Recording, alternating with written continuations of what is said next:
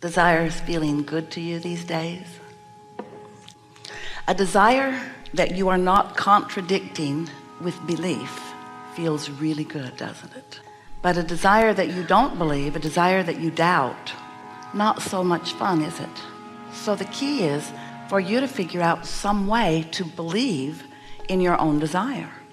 And what trips you up is that sometimes if the desire has not manifested if it's not a desire that you are accustomed to seeing turn into actualization manifestation then you get used to seeing it like it is seeing the absence of your desire or the presence of something that you do not want. And most do not realize that as they focus upon what is they continue to practice the vibration of what is which makes it difficult for what is to change. When you want something different than what is but you hold what is steadily in your consciousness then you continue to practice the vibration of what is so what is continues to present itself to you in different ways but the same vibrational essence.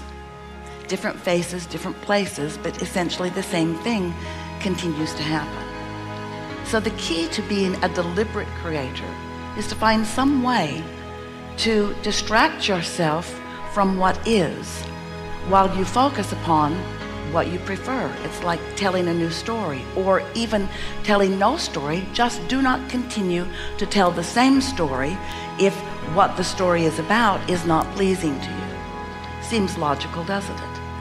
So you live in a universe that is vibrationally based. You are too. You are pure vibration. You are vibration above all other things. But you are vibration that has manifested into some physicality. And you've become so accustomed to the physicality that has occurred that you forget that you are vibration. So most of you human blessed beings you don't deal with your life vibrationally instead you deal with it in terms of action actualization manifestation. And that's what slows you down so much. If you could realize that you are visualizing things into being that you are imagining things into being if you could get your imagination into a larger part of your life experience and your observation into a lesser part of your experience your experience would begin to flip more into things that you do want. We're not trying to get you to stop living what you're living because most of it is really nice isn't it? But you can be a better selective sifter than you are being. You can focus yourself more deliberately. And that really is what deliberate creation is all about. It's about deliberate focus. But in order to be effective at deliberately focusing you have to understand what it is you're reaching for. And the thing that is interesting is that when we ask you to focus we're not asking for your visual focus.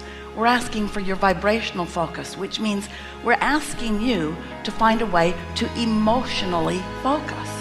Focus yourselves emotionally meaning care about how you feel. And if what you are thinking about or focused upon whether it's past present or future whatever it is that has your attention if you would remember that that focus carries with it a feeling and if you would care about the feeling more than anything else and you would focus your feeling focus your feeling into what feels better in other words let's say something has happened and it's not the way you wanted it to happen and someone else is involved and you feel that they are wrong in their part in this and you focus upon what happened and you focus upon the injustice and you focus upon what you think they should have done differently you've got yourself all out of focus. And the way you know that you're out of focus is because you don't feel good. And not feeling good is your evidence that you're out of focus because when you are in focus when you are flowing with the source that is you when you're allowing that non-physical energy to flow to you and through you in the clear focus that it always flows with you feel wonderful. In many ways you feel wonderful because you're happy. Esther is happy. You feel wonderful because you're clear. You feel wonderful because you have clarity You feel wonderful because you feel vitality. You feel wonderful because you are witty and wise. You feel wonderful because your timing is good. You feel wonderful because you're tuned in, tapped in, turned on. You feel elation. You feel exhilaration. You feel joy. And things around you are reflecting that alignment, that alignment, that focus, that clarity, that alignment with your source. So that's what we like to talk about. For a while, we've been calling this gathering the art, because it is. You practice yourself into this artful, deliberate creation. The art of allowing. Allowing what? The art of allowing me and my physical body right here, right now, to be in vibrational sync with source energy perspective of same things in same moment. That's what true alignment is. You see, you're not here on your own, out here on the ragged edge, leading edge, we mean leading edge, out here on the leading edge. You're not here alone. You are here with all of this non-physical energy flowing with you, flowing with you, to you, and through you, aware of everything that you are focused upon in this moment. Not just knowing who you were when you were born, not just knowing what your reason for being here is, knowing who you are and why you are here and what you are about in this moment. What you're about in terms of your vibrational alignment or not. Your vibrational allowing or not.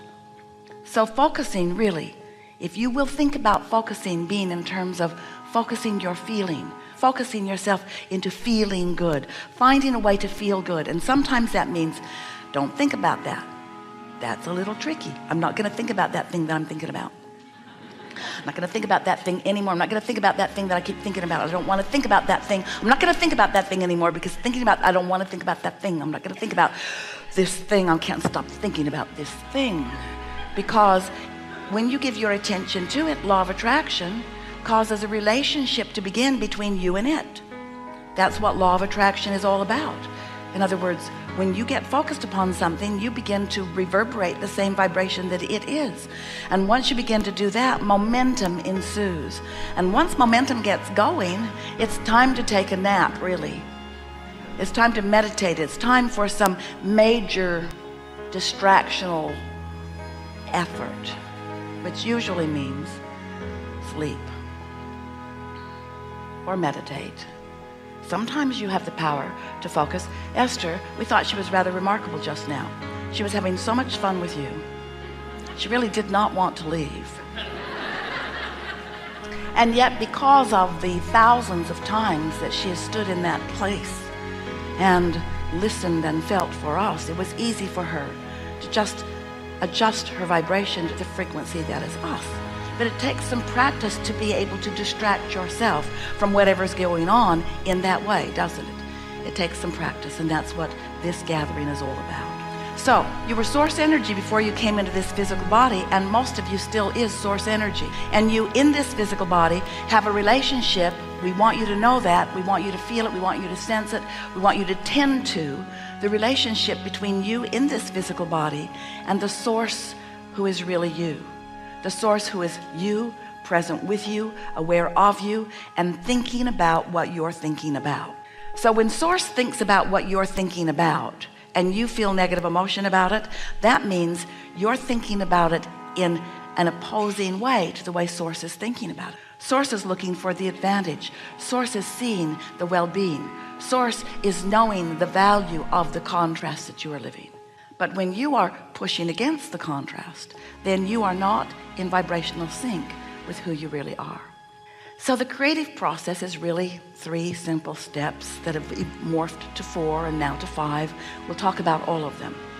But it basically says that life will cause you to ask for more continually.